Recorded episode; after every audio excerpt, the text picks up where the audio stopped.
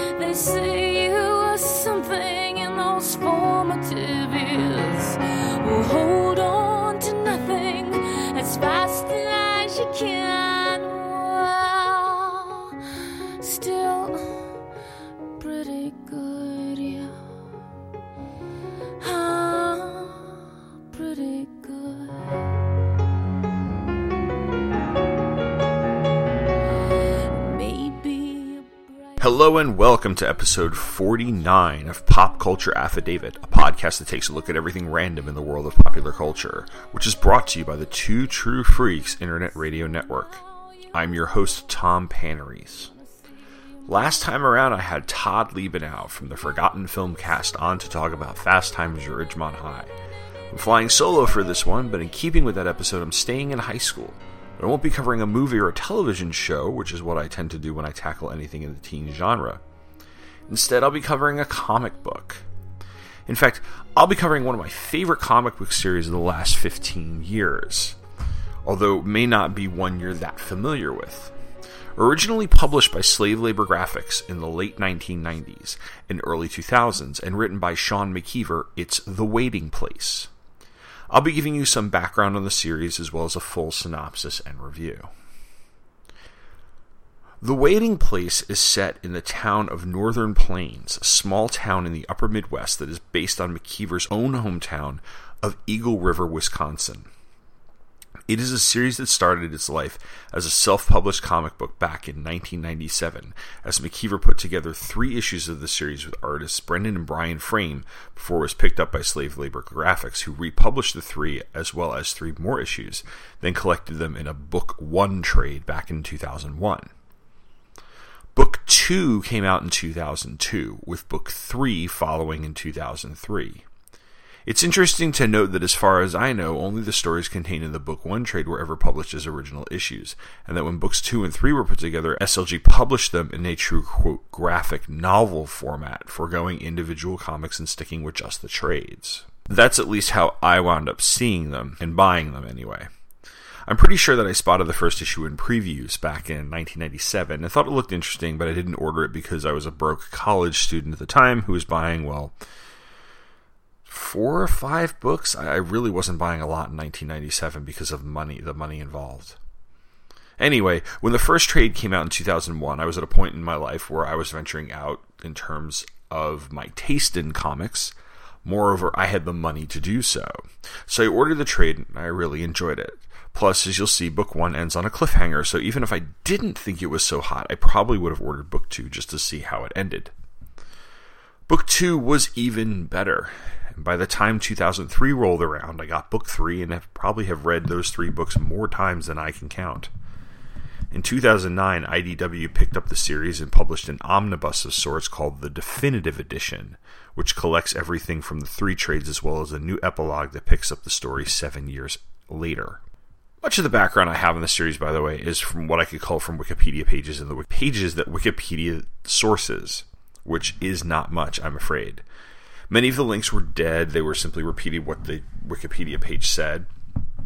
And basically, as I said, this was McKeever's big break, though, as he gave a copy of the book to somebody at Slave Labor Graphics, which then picked up the book. And also interesting to note that as in 2005, um, The Waiting Place was optioned for production into a possible TV series by a company called Venture Management. Although, to my knowledge, nothing ever came of this because there's nothing about it beyond the articles about that being optioned. It's a shame, too.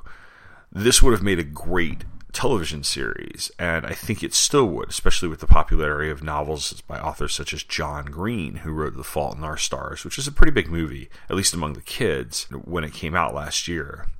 I actually, as, the, as of this recording, read Green's novel Paper Towns, which, which came out in 2008, has been produced as a film that's coming out in late July. That novel, which I'll actually talk about somewhere at length as part of the next episode, I think owes a lot to the type of story that McKeever is telling here. But McKeever doesn't necessarily rely on the same tropes that Green does. There's no manic pixie dream girls, for instance. But I will say that The Waiting Place reminds me a lot of the great ensemble pieces. My So Called Life, for instance, a series that I covered extensively last August with a big two parter. McKeever, by the way, has in a pretty impressive resume since the conclusion of The Waiting Place. He's written for both DC and Marvel. He has uh, a run on Teen Titans, which was, well, knowing that there was editorial meddling and reading it with that in mind, it is still uneven in places, but in my most recent reread, I've come around on it a little bit more. I think it holds up pretty well, to be honest. But that Titans run is another post, another episode, somewhere another day. What I'm going to do right now is I'm going to take a break and come back with my review, which I'm going to do in four sections. I'm going to cover each book and then the epilogue. And while I know that you can buy the whole thing in one big collection, I'm reviewing it this way because this is how I first read it. I read it in three separate pieces, then then I read the epilogue. So, spoiler warning for anybody who hasn't read it would want to go through and read it before I do this, but I'm going to kind of give everything away. And when I do that, it'll be after this break. So stick around and come back for book one of The Waiting Place. Kalibak, Desaad, it is I, Darkseid. I command you to listen to the Who's Who podcast. Uncover the powers and weaknesses of the Super Friends so that I may destroy them. Aquaman and Superman, Animal Man and Plastic Man, Firestorm and Nuclear Man, Batman and Hawkman, 2D Man and Hour Man. Who are all these people, man? They're all part of the DC Who's Who. Ultra Boy and Booster Gold, Lightning Lass and Hippolyta, Phantom Stranger, Etrigan and Arisia and Woozy Winks. Hey, hey, hey. What? What about that one guy? What guy? Mr. Pretzel, Mr. Lipstick, Mr. Mitzelfuzzle? Mr. Mitzi's Pitlick? Yeah, him. He's also part of the DC Who's Who. Who's Who, the definitive podcast of the DC Universe. Available monthly at Aquaman Shrine, Firestorm Fan, and on iTunes and Stitcher as part of the Fire and Water podcast.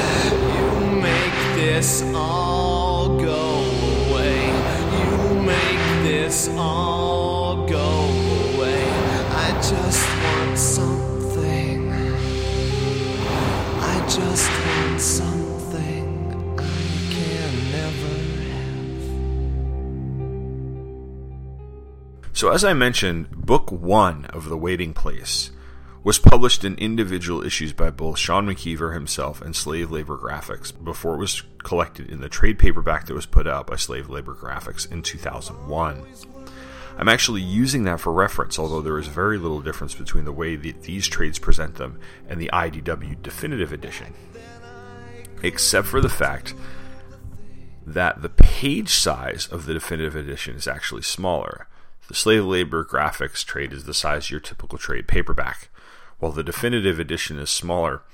It's about as tall as a Dark Horse Comics omnibus. At least it's the measure I'm going by because I took a look over at my shelf and I see these Star Wars a long time ago omnibus editions, and they're about the same height as this one. Book one opens up with a quick introduction of most, if not all, the major characters we'll be seeing throughout the series. There is Scott Forbes, who's in his 20s and works at his parents' video store. Jeffrey Dietz, who is a brand new transfer student to Northern Plains High School for his senior year, which is something that immediately causes him stress. Jill Patterson, a very attractive freshman girl. Kyle Donovan, a foul mouthed juvenile delinquent who has a rough home life. And Laura Halstead, a senior who we realize right off the bat has her fair share of wild times. There are characters that by the end of the first chapter we get to know, especially Jeremy, Justin, and Chris, who are these three guys who sort of are sort of friends with our main characters. Well, friends in the sense that they just always seem to be hanging around, kind of a, in a Jay and Silent Bob sort of way. In fact, one of them constantly mumbles. Rounding out the cast are two characters whose stories are more or less done by the end of the first book.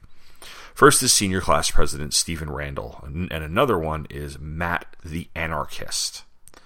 Northern Plains is basically a summer tourist trap for the people of the state, the type of town where the population booms during most that time of the year so that people can spend their days fishing, boating, swimming, and hunting. In fact, a running joke in the book is that every single store seems to be turning into a t-shirt shop, which I can actually relate to on some level. For a while, Sayville, the town on Long Island where I grew up, seemed to be accumulating a good collection of gift shops. During the fall and winter in Northern Plains, after the tourists have left, the town more or less dies. There are people like Scott's parents who own the local video store and Jeffrey's parents who have moved to the area to run a local sporting goods store and they do well enough. But the idea that you can get is that there really isn't much to do in the town. And I think the phrase the waiting place comes from these characters' desire to do something more with themselves beyond their lives in Northern Plains. Or at least they're waiting for something to happen. Each of these characters' problems happens thusly. Jeffrey has an incredible hard time fitting in, especially when he runs afoul of Kyle for what seems to be no reason other than being in the wrong place at the wrong time. He doesn't even seem to get a break romantically, as it seems that Jill is interested in him, but then he goes drinking in the woods one weekend night and he finds her with Kyle. Scott, who apparently was some big shot theater student back in high school, has not been able to get over his ex girlfriend named Amy. They were one of those class couples, so to speak, destined to be together forever, but he broke up with her before he went away to college and then, realizing his mistake, tried to get her back to no avail. He then flunked out and landed back in Northern Plains at the video store. Laura, well, at this point, Laura drinks a lot and has sex a lot. This will be important later. Scott, by the way, is not doing so well especially considering that Amy is still in town, is married to a local cop, and Scott can't seem to find anyone his own age to hang out with. He's not even Wooderson. He's just the older guy who hangs out at the park and can get the kids beer, but isn't the leader of the pack or anything.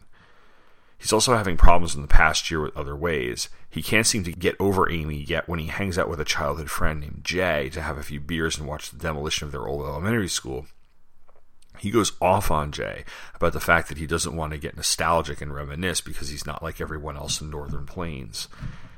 And he isn't content to sit around and hit the same dead end as his parents. Jay yells back at him and tells him to basically get over himself and to settle some peace between the two of them. Gives Scott a little bit more motivation to do something about his hang up on Amy later in the story. The class president, Stephen, by the way, is harboring a big secret, and that is that he's gay. His father, who doesn't know it, seems to do nothing but belittle him for, for dating girls from outside of town because he gives the dad the excuse that he's going to see Melissa one night. She's not from around here. When he drives out to the house of his boyfriend, who happens to be an older adult man, he sees the guy with a woman and turns around and runs away. Matt the anarchist is the person who comes to Jeffrey's aid when Kyle doesn't seem to want to let up on his harassment. Everyone, and I mean everyone, seems to be scared of this guy. And it seems to be good for good reason because Matt's some sort of mad computer expert and hacker and has the dirt on everyone, it seems, or he at least can get it. Kyle challenges him to a fight, and Matt shows up to fight him one night, but before the fight can even begin, the police arrive and haul Kyle off to jail with intent to distribute drugs. The other character introduced in the book who plays a central role all the way through the end of the book is Cullen Cole, a brand new student who arrives in town with his parents during chapter 5, which is the penultimate chapter of book 1. Cullen and his family are African American. They wind up being the only black family in the entire town.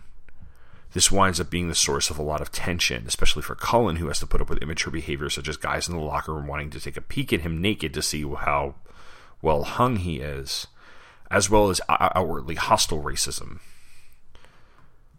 The last chapter of the book one brings all of these strings together, not to close out the story, mind you, but to set us up for what will be the major plot points of book two. Jill goes to see Kyle in jail and he tells her that he wants nothing to do with her, which leads to her leaving the jail in tears and attempting suicide. Laura, who has a crush on Scott, overhears him telling his mom that he loves Amy and gives Scott the cold shoulder.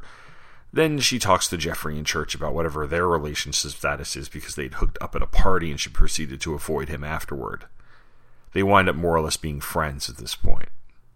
Cullen and his parents have to deal with more strange looks, whispering, and racist remarks from the locals.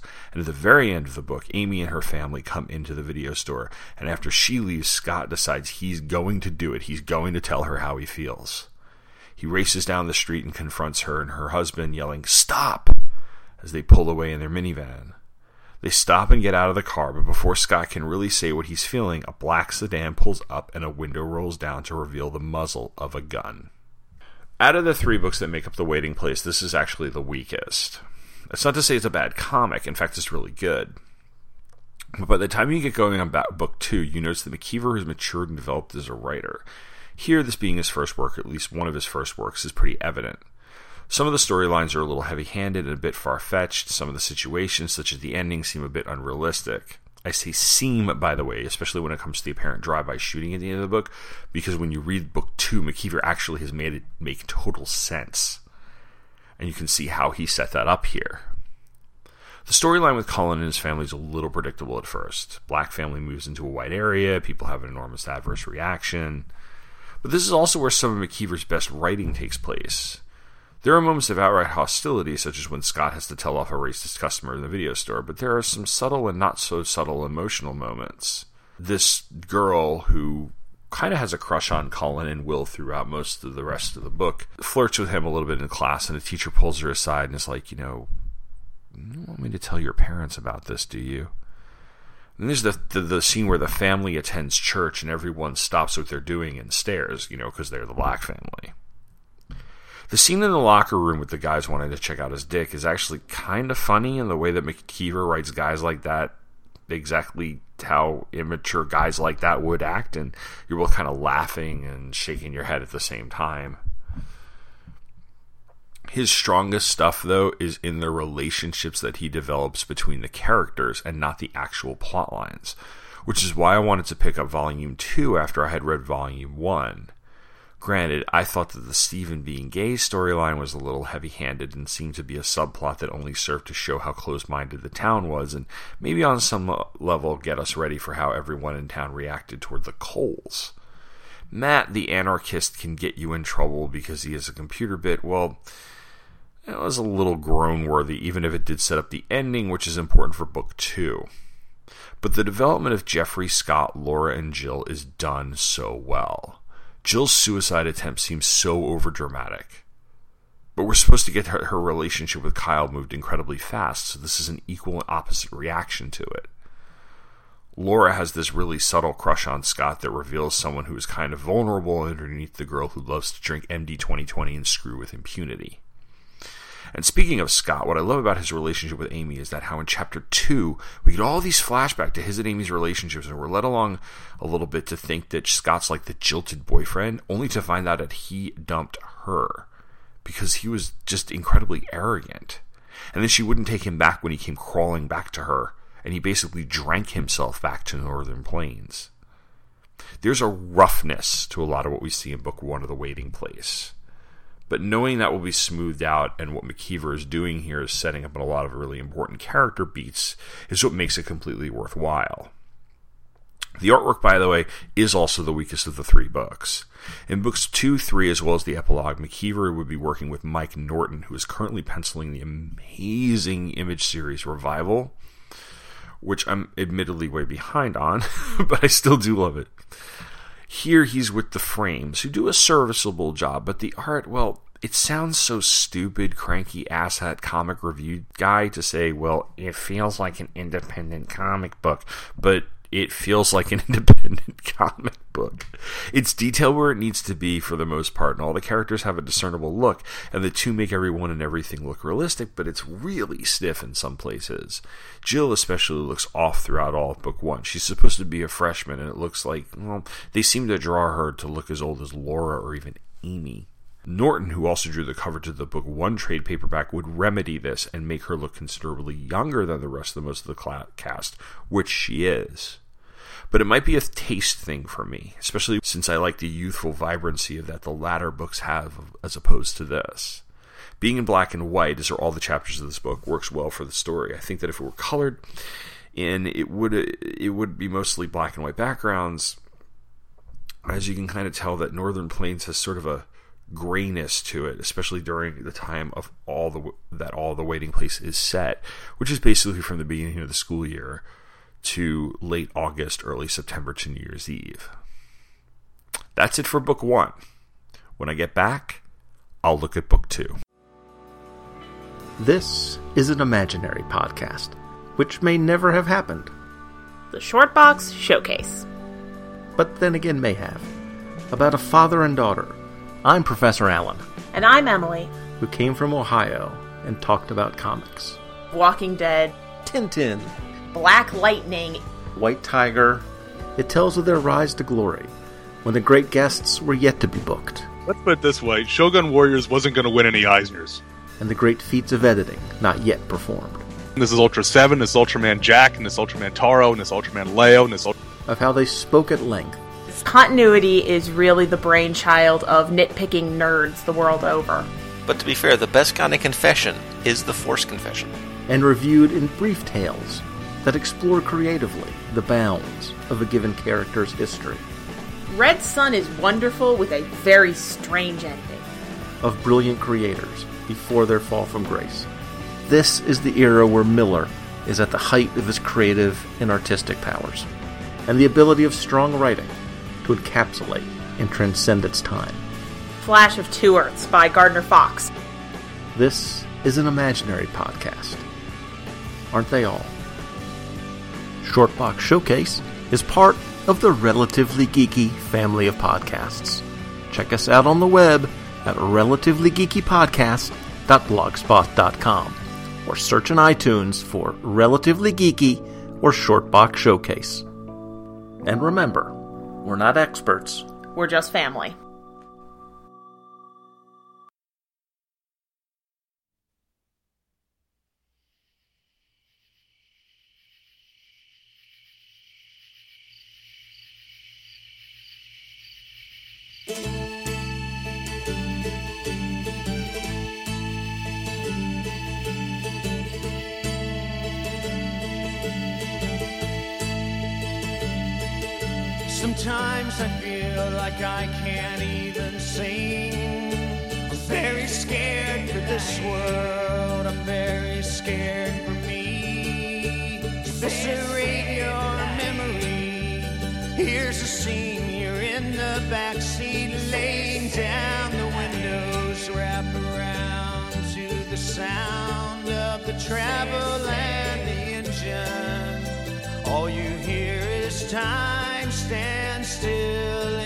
Travel. You feel such peace and absolute stillness still that doesn't end but slowly drifts into sleep. The stars are the greatest thing you've ever seen,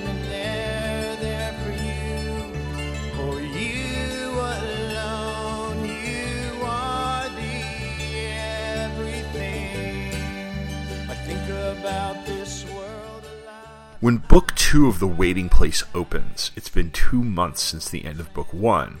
And to recap, I'm actually going to read what the first page of the slave labor graphics trade has to say about that, because it's this great summary of when we last left our major characters. When we last saw Jeffrey Dietz, the newcomer had finally found a slightly silver lining to the dark cloud that is Northern Plains. Cullen Cole, his friendship with Scott Forbes was helping him overcome the frustration brought on by the town's deeply embedded racism.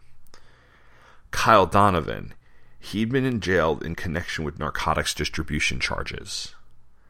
Jill Patterson, the incredibly harsh words of her boyfriend Kyle had brought her to seriously contemplating suicide. Laura Halstead. She found her camaraderie with Scott soured while her association with Jeffrey had begun to blossom.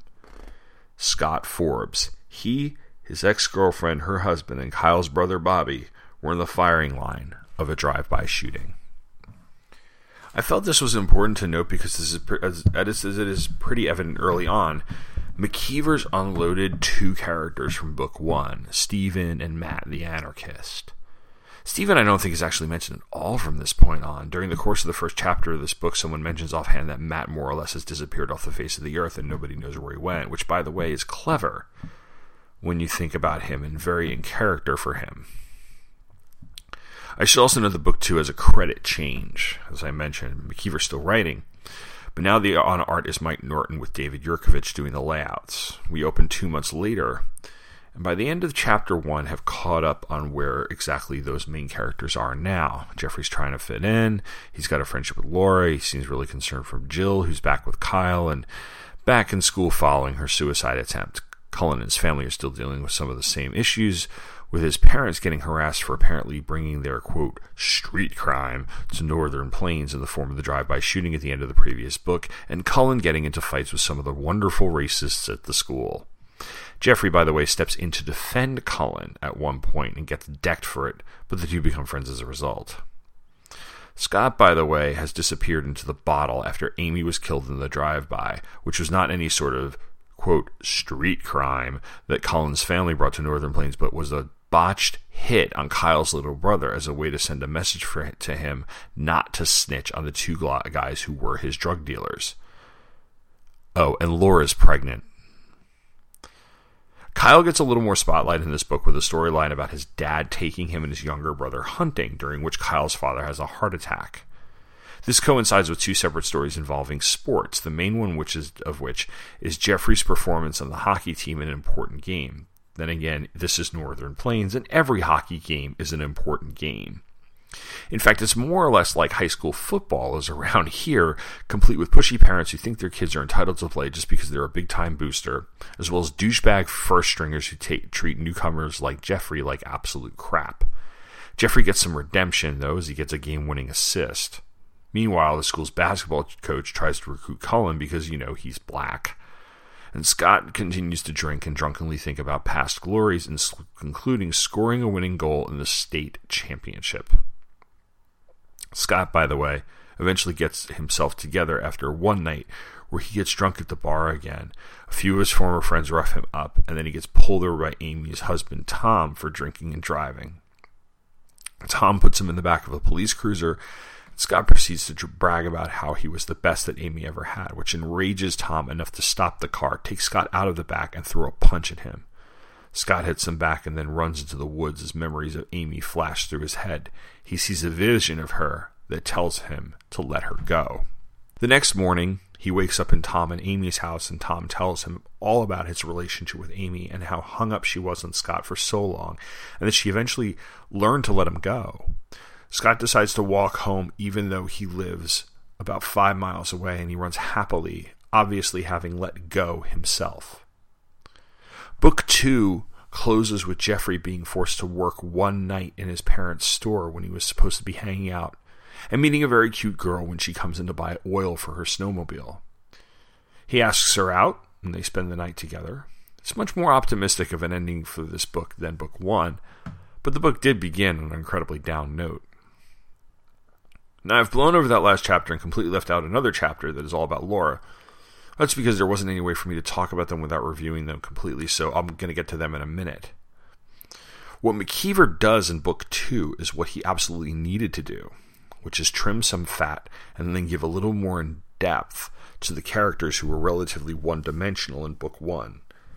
Matt the Anarchist really didn't matter to me, and he really didn't need to be there beyond what we saw. And I like the way he kind of got rid of him off screen by having the office secretary just explain to Jeffrey that Matt vanished without a trace. And the other storyline with Stephen was, well, it served a purpose to show how provincial and closed minded the town is. It was pretty heavy handed, and honestly, we have the story about Cullen to show us how closed minded and bigoted many of the people of the town can be. Out of all the storylines, I'd probably say it's the weakest because the people in the town come off as almost like they're caricatures of racist townfolk. At the same time, it's also really accurate. What keeps the scenes with Cullen and his family from going completely over the edge into something that is overplayed is it is how McKeever writes the Coles as a family. The father is very resilient and calm, and you can tell that he's a very strong person. Cullen's lost in the same way that Jeffrey was, but with the added complication of his dealing with racist assholes in the school. I like how Jeffrey comes to his aid because McKeever's setting his characters up to be part of the same karass, to borrow a phrase from Amber Vallone, in that they will all intersect in one way or another, but it's a way that's like organic. This isn't like when 90210 needed to keep David Silver relevant, so they basically turned him into one of the cool kids and he had his best friend blow his head off by twirling a handgun. But really, the way Cullen's making friends with Scott and Jeffrey because they're simply nice people who get along with him helps him develop as a character. Kyle does get a little more development here as well, which doesn't work to make him more sympathetic necessarily. He's not the villain of the story or anything, but he's not a hero. Instead, we really see how rough his life is, and we also get a glimpse into his and his brother's futures you kind of assume that at some point or another, Kyle and Bobby are going to wind up spending their days like dad because dad probably was just like they were in high school. And his story, which is of a night of hunting gone wrong, dovetails very nicely with the whole Jeffrey hockey storyline. It makes so much sense that a town like Northern Plains would consider the Friday night hockey game the most important event of the week, and that you'd have the same issues with parents that you get with, say, football, soccer, baseball, and every other part of the country. McKeever gets that ex- culture exactly right. And even though Jeffrey winds up being a bit of a hero in the scene, he's not exactly the big man on campus after this point. What this really serves to do, among other things, is just to put to rest the storyline that Jeffrey is con- constantly an outsider, so that we can focus on the more personal parts of his story, which is his relationship with Laura which, by the way, at this point does not necessarily exist. They went out back in book one and are friends here, but at the hockey game, he sees her with another guy, and at the end of the book, he's got this night with this girl named Jessica. Plus, Laura's got a secret.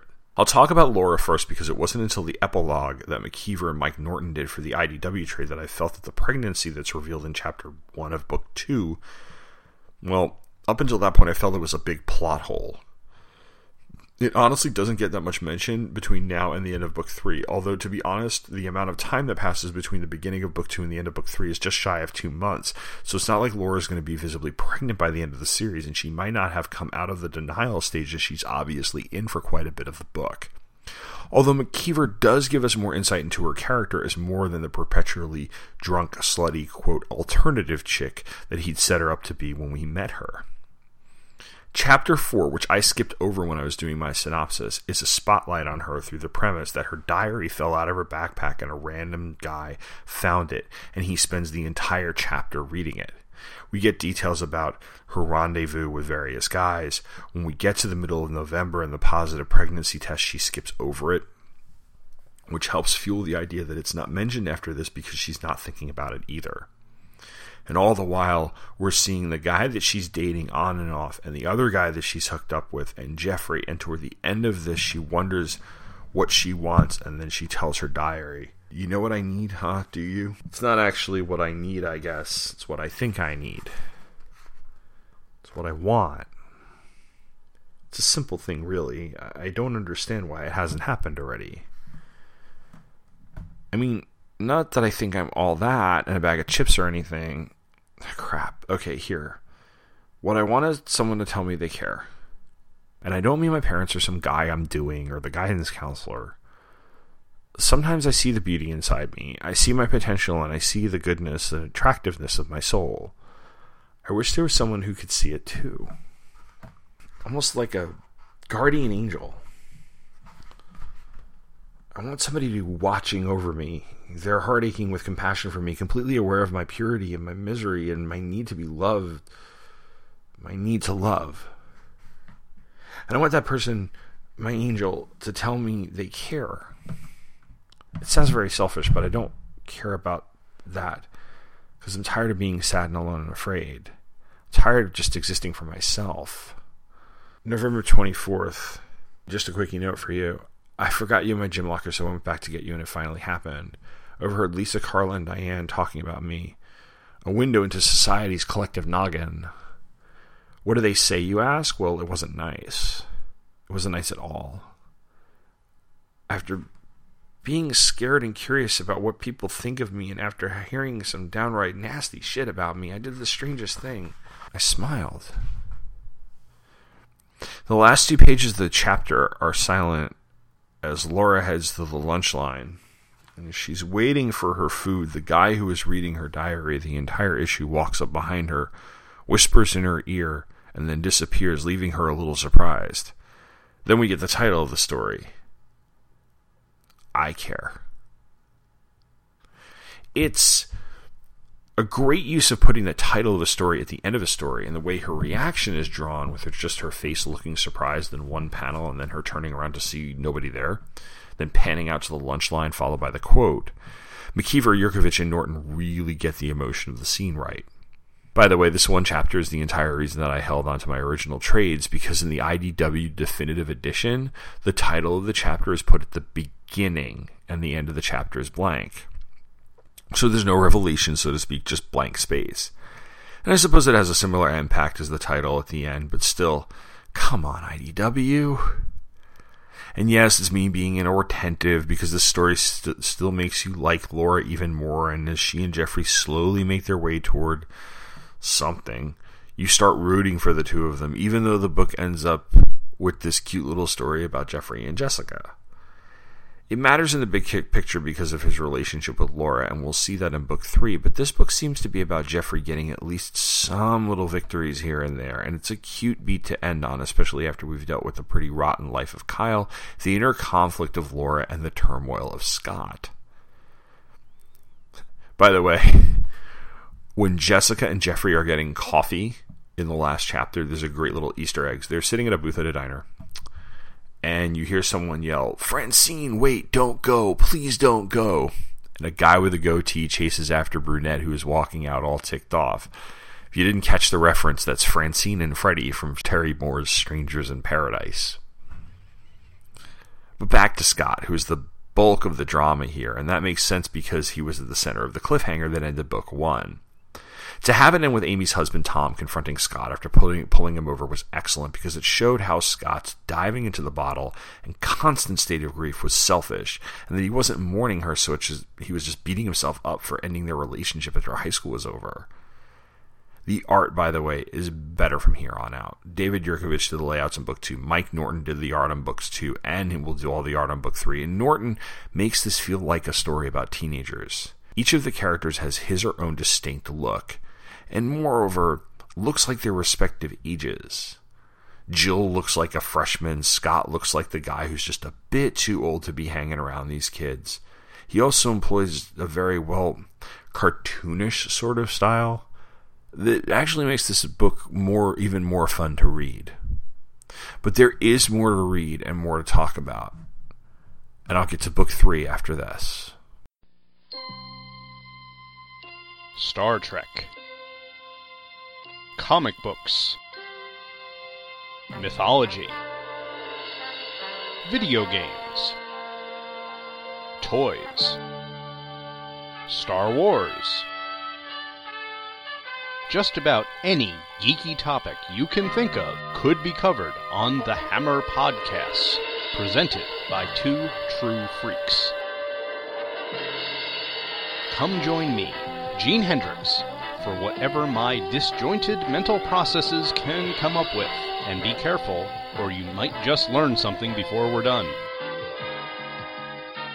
The Hammer Podcast is available monthly, both on its own iTunes feed and at twotruefreaks.com.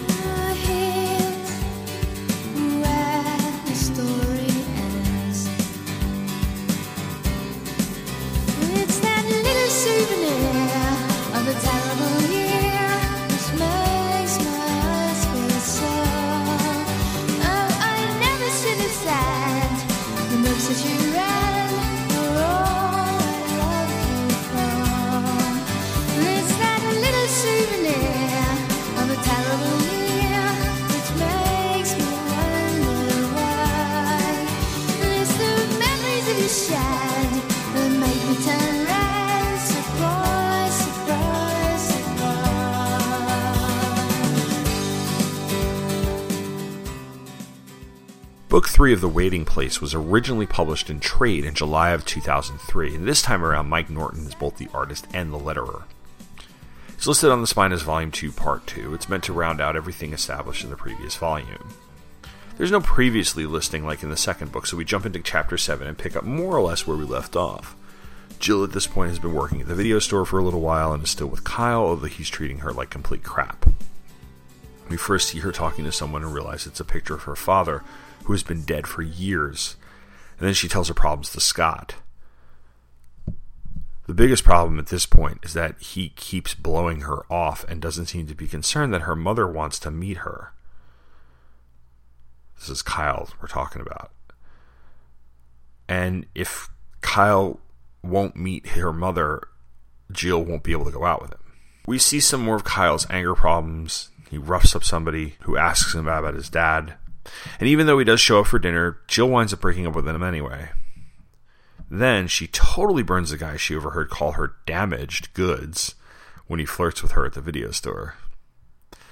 Meanwhile, Jeffrey bring, begins writing a letter to Jessica while working at his parents' store one night, and he's interrupted by Laura, who has stopped to buy a Billy Big Mouth bass, but really came in to see how he is. He asked her about the guy she was seeing, and it looks like their conversation might go further, but they're interrupted by a drunk customer that Scott has sent their way from the video store. What ensues is a couple of pranks back and forth between Scott and Jill and Laura and Jeffrey, followed by a snowball fight. At the end of the snowball fight, Laura and Jeffrey kiss. Later that night, he crumples up the letter to Jessica. This isn't the last of the Jessica situation, by the way, because sometime later she calls him. She wants to come see him and hang out. Laura, who is not aware of Jeffrey's hooking up with Jessica at all, because at the time that it's happened, the two of them weren't talking to one another, gets incredibly jealous. After quite a bit of back and forth about where she's increasingly angry at him and he doesn't really know what to do, Jeffrey decides to cancel plans with Jessica because of the way he was happy about he and Laura, how he and Laura were getting back into gear, as he puts it. But his conversation with Laura about it doesn't go as perfectly as he probably had hoped. They more or less do break up, but they remain friends. While this is going on, Northern Plains is paid a visit by Bobby Martin, a guy who went to school with Scott who is about to make his major motion picture debut in a Jerry Bruckheimer flick called The Price. Bobby's the town's greatest success story, a local celebrity, and even appears to be pretty nice to Scott, offering to put him up if Scott still has his heart set in trying to make it to Hollywood. Scott is blown away by this and is all set to go to the point where he's practicing being interviewed while working at the video store. Something that Jill, who has an obvious crush on him, finds endearing. His parents are not too happy about these plans, though, because they were planning on retiring and giving him the video store. Jill's not happy about it either, but he simply says, Well, she's just a kid. It breaks her heart, and you can tell that Scott feels a little guilty about it, but he's resolute in his desire to take off for the West Coast and goes down to the bar to talk to Bobby about getting those plans going, arriving just in time to overhear Bobby tell Jay, this childhood friend, the one all the way from back from book one, that it's all a joke. You see, Scott was kind of arrogant about how great of an actor he was back in high school. Bobby hated him for that. So, as a way of getting back at him, Bobby gave Scott a fake address and a phone number. Scott overhears this, but is determined to get out anyway. He goes home, he packs his suitcase, leaves a family photo behind, and screams, I'm out of here! while driving away in his pickup. He barely makes it out of town because he forgot his mixtapes. Then he returns to the video store, where when he gets inside, he finally realizes the truth about everything and he breaks down and cries before opening for business. Cullen's storyline takes a different, more personal turn in this book with the development of the romance and the introduction of his older brother, Christian, who comes home from college on winter break. Christian, it seems, is the superstar of the family, a really cool, outgoing guy, and Cullen's kind of more of the shy kid. On the day Christian comes home, Cullen's hanging out with Jill's friend Kathy and is watching a movie. They're flirting with one another heavily. But then Christian shows up and does what he always seems to do, which is steal the spotlight. Even though Kathy thinks he's nice, she leaves Christian to find Cullen sulking in his room. She attempts to flirt with him again, and seeing that he won't stop sulking, just asks to be taken home. While driving her home, he explains how he's always simply been Christian's little brother and how he's not much of anything in comparison. Kathy simply leaves, although it's obvious she wishes he would have made a move. Unfortunately, the move Cullen makes is sucker punching his older brother when he gets home and getting into a fight that ends with Cullen in the fetal position and crying. All of three of these stories converge in the book's final chapter, which takes place on New Year's Eve and centers around the group trying to find something decent to do with their time. Scott tried to throw a party, but Jeffrey, the burnouts, a couple of guys, and two girls who spend the entire night arguing over Magic the Gathering are the only people who showed up, so they decide to go to a bigger party, which is where Jill's headed, and her friend Sandy picks her up. She's with two other girls who are juniors and who make cutting remarks in her direction that are your typical stupid mean girls type of comments. Everyone but Scott manages to get into the party. So what he does is he heads back to his place and he narrowly avoids hitting a deer. Instead, he tips his pickup on its side, and just as he gets out of the car, Laura pulls up to him and offers him a ride. They head back to the video store and have a nice conversation over a couple of movies, toasting to friendship, and Scott admits that at one point he had a crush on Laura. She gives him a big hug and a peck on the cheek before being interrupted by the three burnouts who want him to hook them up with beer, which he does. Back at the party, Cullen arrives with Christian, and, and Christian is a hit at the party, which Cullen responds to by drinking heavily. Jeffrey's getting so boldly trashed as well while playing asshole, and Jill overhears the two junior girls asking her friend Sandy about the suicide attempt, and Sandy responding that she thinks that Jill did it for the attention. To make matters worse, just as she is about to leave the party in tears, Kyle shows up with another girl on his arm. Jill runs away from the party. Jeffrey follows. When he catches up to her, she falls into his arms, crying about how she'd started hanging out with Sandy again, thinking things would be okay and back to normal. But they made fun of her for basically not being cool, and Sandy sold her out, even though it's all true. She did it for the attention. She asks Jeffrey to take her home, but he says he she can't be alone and upset on New Year's Eve, and he tells her he knows where they can go. Back at the party, Kyle shows up and sees a drunken, despondent Cullen sitting on a couch, so he decides to start showing off his extensive vocabulary of racist slurs. He's a decent ways into his rant when Christian shows up, stands right behind him, and then cold cocks him. Kyle runs out screaming that Christian broke his nose, and Christian, Cullen, Kathy, and her friend, who I think is named Gina, leave. Kathy sits in the back seat with Cullen and tells him about how Christian spent the night telling her that Kathy would be stupid not to give Cullen another chance. Then they kiss. They arrive at the same place where Jeffrey took Jill, which is Scott's house. Laura refers to it as the island of misfit partiers. And so we have this nice moment where everyone is friends with one another and things aren't complicated by love, angst, or drama and all of the things that have happened since our story began. Then Jeffrey heads to a dock where Scott is sitting down and nursing a beer and they talk. Je- Jeffrey says, There you are. Scott says, I'm glad you brought Jill. She's had it pretty rough, you know. I hate to think she was alone tonight. Yeah. How are you? And Jeffrey says, I'm good, I'm guess. I signed up for summer school so I can actually go to college in the fall. I wanted to move and get a job right after graduation, but oh well. I mean, what's a few months, right? Scott says, My folks are going to be headed to Florida next winter, so I'm taking over the shop. The way I see it, I get a nice salary, I don't have to pay rent, and I have my own place for half the year. Do you know what New Year's Day is? It's just another day. Everyone thinks like when the clock strikes midnight, you suddenly enter this new chapter in your life, but it's nothing like that, you know? You still have the same bills to pay, you the same stuff, still have to go to the same job. You still have to look the same you in the mirror. Life isn't made of nice, neat little chapters, not really.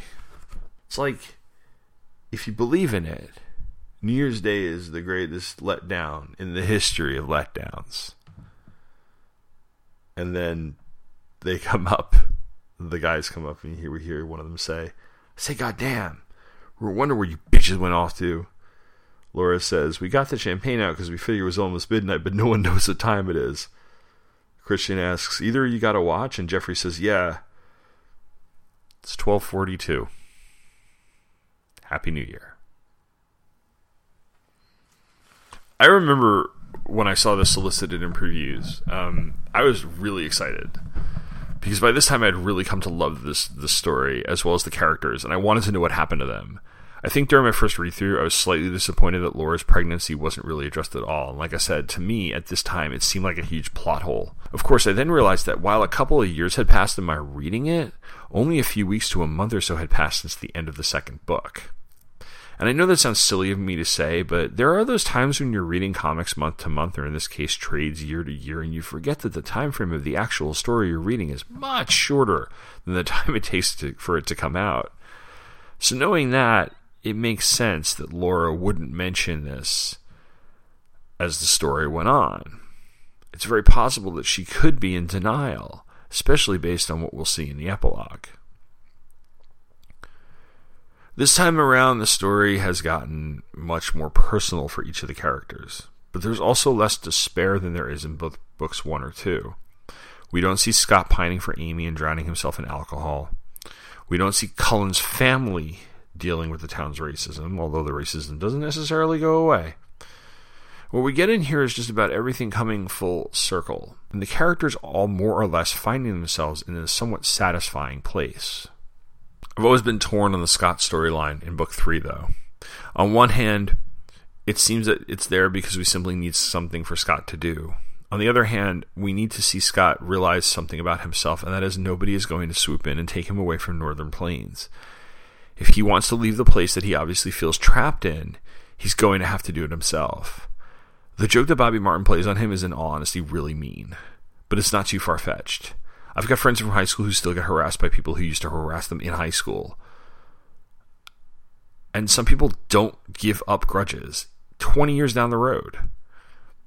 Plus, Bobby can come home and play big man to the people in the town because he's probably the only person who's ever become famous after leaving Northern Plains.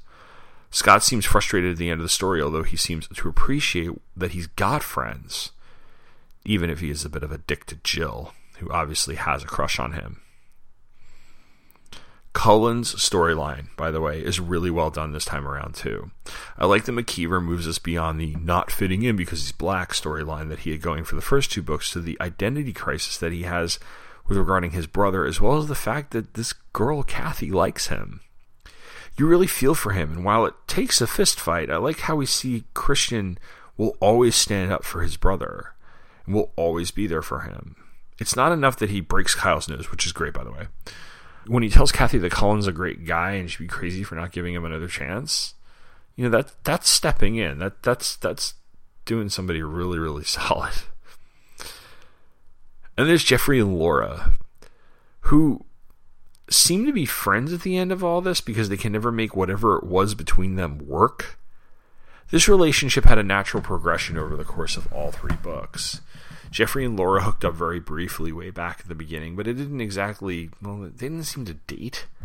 And Laura's tendency not to really settle on one person was a source of conflict. Then there was Jessica and them getting back together, and in the words of a Facebook relationship status, it's complicated. There's an awful lot of shipping going on in book three, which with various results. Should make Stella happy. But this is a story about teenagers. the way McKeever tells it, the relationships they don't seem forced.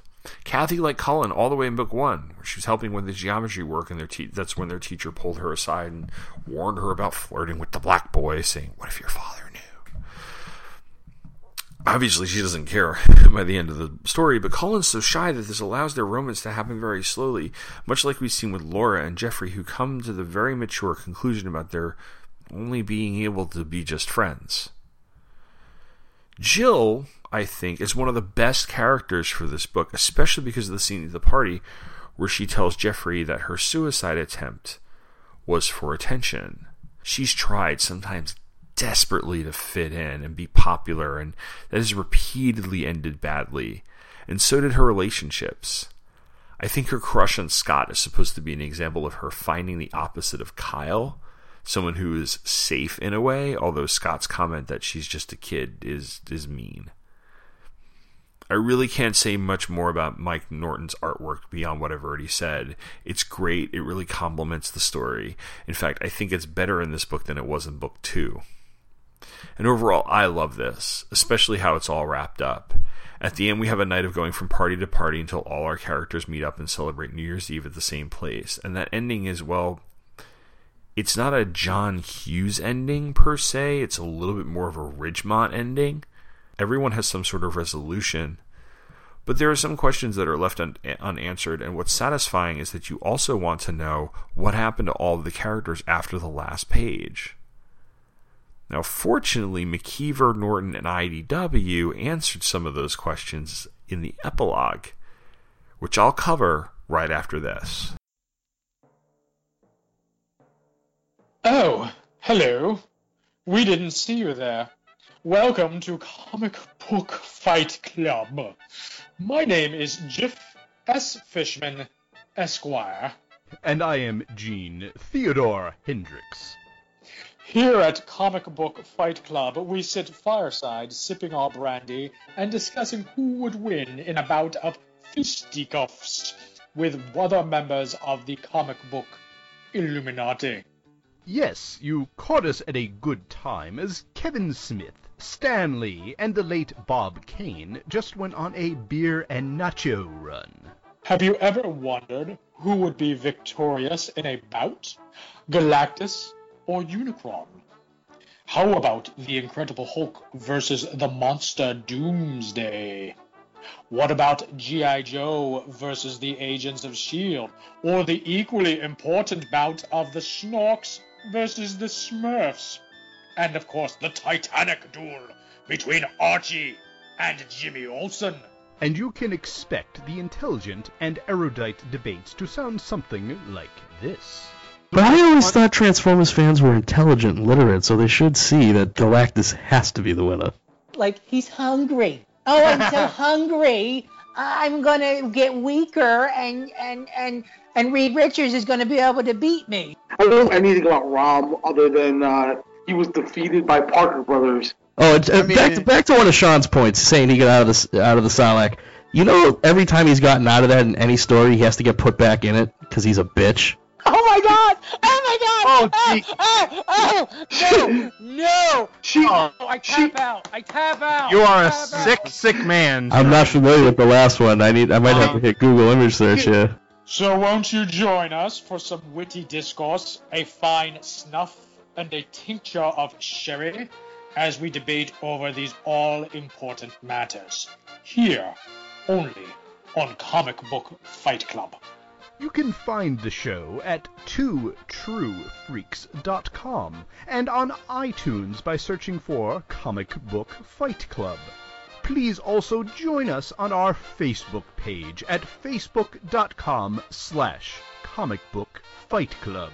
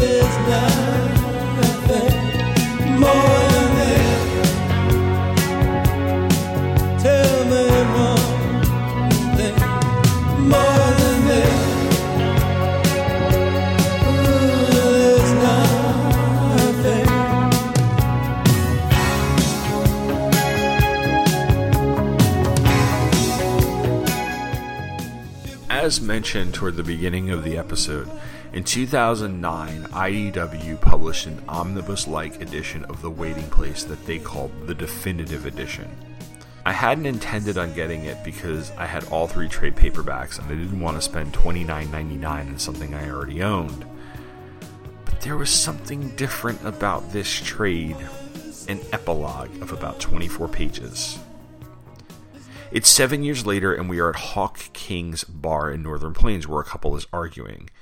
He calls her Lisa, and she says, My name is Kathy, which suggests that maybe this is the same Kathy we saw with the Cullen seven years ago?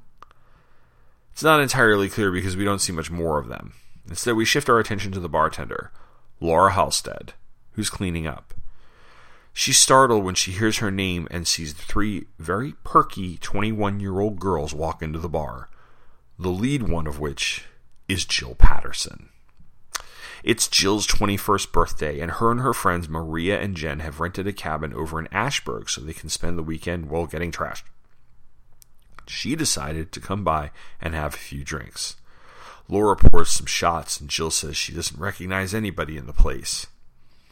It's then when Laura directs her to the pool room where Scott is shooting pool against Kyle. She hugs Scott just as Jeremy, Justin, and Chris, who of course are still the same guys hanging out in the same way, burst into the bar, seeing Maria and Jen, declaring them fresh meat. Scott and Jill catch up. She asks about Jeffrey. Scott says, You didn't know? And takes her out to his car, leaving Jen and Maria with the three guys, much to their chagrin. As Scott and Jill drive, we find out that Jeffrey and his mother left Northern Plains after his father died, and Scott said that Jeffrey and his mom were both killed by his father's ghost. Obviously, this is a joke. So we really don't know what happened to him other than the fact that he moved away. Scott then takes Jill to the video store, which is no longer a video store. The conversion to DVD was too costly and it put them out of business. It's now a t shirt shop that Scott manages. He takes her into the store and to the back storeroom to show her that written on the wall is Love you, Scott. Kyle can eat a D, which Jill obviously wrote back when she was a freshman in high school. He mentions that she had a crush on him, that he was a dick to her. She recalls that she said he said she was just a kid, and he replies, Well, she's not a kid anymore. Jill thinks he's joking around at first, but then she realizes he's serious. She looks at him in shock and then heads back to the bar, gathering Maria and Jen, who are in the middle of making out with two of the three guys, and tells them that they're getting out of there. As Jill speeds away, Maria and Jen apologize for hooking up with the guys. She says, I'm not talking about that. I should have never come here. This town, it's a graveyard. Back at the bar, Scott beats himself up about embarrassing himself in front of Jill and proceeds to get very drunk. Kathy and her fiance seem to have reconciled and leave happy. Laura is left cleaning up after the three dorks. Laura sees Scott half passed out on the bar, and Kyle says he'll take him home, and then he and Laura can leave. She's not in the mood. Kyle explains why he why he is. The kids are moms, and why not take advantage of that? She replies by climbing on top of you for five minutes. Why that sounds oh so heavenly. Kyle says, Hey, you and I both know what five minutes can do. She goes to slap him, he grabs her wrist and about to hit her when Scott interrupts and tells Kyle to leave her alone. Kyle threatens Scott and Scott doesn't back down, but no punches are thrown because Kyle says Scott is pathetic and not worth his time, and he leaves. Scott then sits back down and passes out. Laura goes back to work and a moment later hears a familiar voice. It's Jeffrey, who says that he'll take her away from all of it and says that he loves her. She says that she will go away with him. Alas, it's her imagination. She lights a cigarette and takes a drink before helping Scott to his feet. She gets into her car and tells him that she's taking him home. He thanks her and says it's no big deal because he doesn't live very far away from her. And she adds that he's a nice guy and deserves to be treated nicely. He thanks her and she kisses him on the cheek and says, You're welcome, sweetie. He blushes and glances at her. They stand gazing at one another, and we zoom out. I guess if you're one of those people who wants a bullet pointed rundown of what happened to each and every character, you're going to be disappointed in the epilogue. When you go back home and run into people, you don't always run into everybody. You don't necessarily get the whole story. So the fact that McKeever gives us only glances of people is realistic. Once again, Scott's a bit pathetic, and that's definitely what Jill sees when she goes to the t shirt shop with him and he hits on her. Her exclamation that this town is a graveyard is so apropos that it basically sums up everything about Northern Plains in one sentence. That Laura and Kyle are together and that the relationship is tumultuous is not surprising. And out of all the characters in the epilogue, she's the one I feel for the most because she's basically becoming the female version of Scott, wasting away in a dead end job in a dead end town, pining for someone she gave up years ago. Jill's a bit obnoxious at first, but who isn't on their 21st birthday? And well, everything in this scene just works. It's natural, it's well paced, it fits in with everything else in the series. Mike Norton's back on the art, this time giving everything a little more depth. But he certainly is able to make those characters look older, and since it's been a few years since we last saw all of them. If anything, this sets up would be a great premise for stories involving these characters. McKeever and Norton could come back every so often to show them as they grow up and grow older. I'm not sure be cost effective to continually publish trades. I don't know, maybe doing something digital. I mean, I honestly want to know what happened after this, even though I do still feel very satisfied by the ending. So overall, damn it, I wish I'd written this. No, really. This is just such an example of why the comics medium is so great. I suppose had this been developed for television, it might have been the brilliant but canceled type of TV show, like your My So Called Life or your Freaks and Geeks. Here, McKeever, though, has the opportunity to tell his whole story, when the other limitations of television, such as casting and location costs, are not there either. The characters feel well rounded and real, and the setting of this small town, where nobody ever seems to leave, is also very real. I feel like I know each one of these people and the town where they live. And I guess you really can't ask for much more than that. Thanks for coming along with me. I recommend picking up The Waiting Place for yourself because it's really worth the read. I'm taking about a month off from here. Um, I'm, I'm in the middle of moving, uh, packing things up. In fact, I'm sitting in my office right now and there's just boxes everywhere. So I won't be recording another or releasing another episode at least until June 25th, which is when episode 50 will come out. And then shortly after that, probably the next episode of my 80 Years of DC Comics series will come out. Episode 50, well, it is going to be a special one. Will I be covering? Well, you'll have to tune in in about a month to find that out. So until then, thanks for listening and take care. back, back. Maybe not, so now you're off. You're gonna see. You have reached the end of another episode of Pop Culture Affidavit. All music, clips, and other material used in this podcast are the property of their respective copyright holders, and since this podcast is intended for entertainment purposes and I make no money off of it, no infringement is intended. Images, clips, show notes, and essays on other topics random in the world of popular culture can be found at Pop Culture Affidavit, which is located at popcultureaffidavit.com. Feedback can be sent by email to popcultureaffidavit at gmail.com. Pop Culture Affidavit also has a Facebook page, and you can like the podcast at facebook.com slash popcultureaffidavit.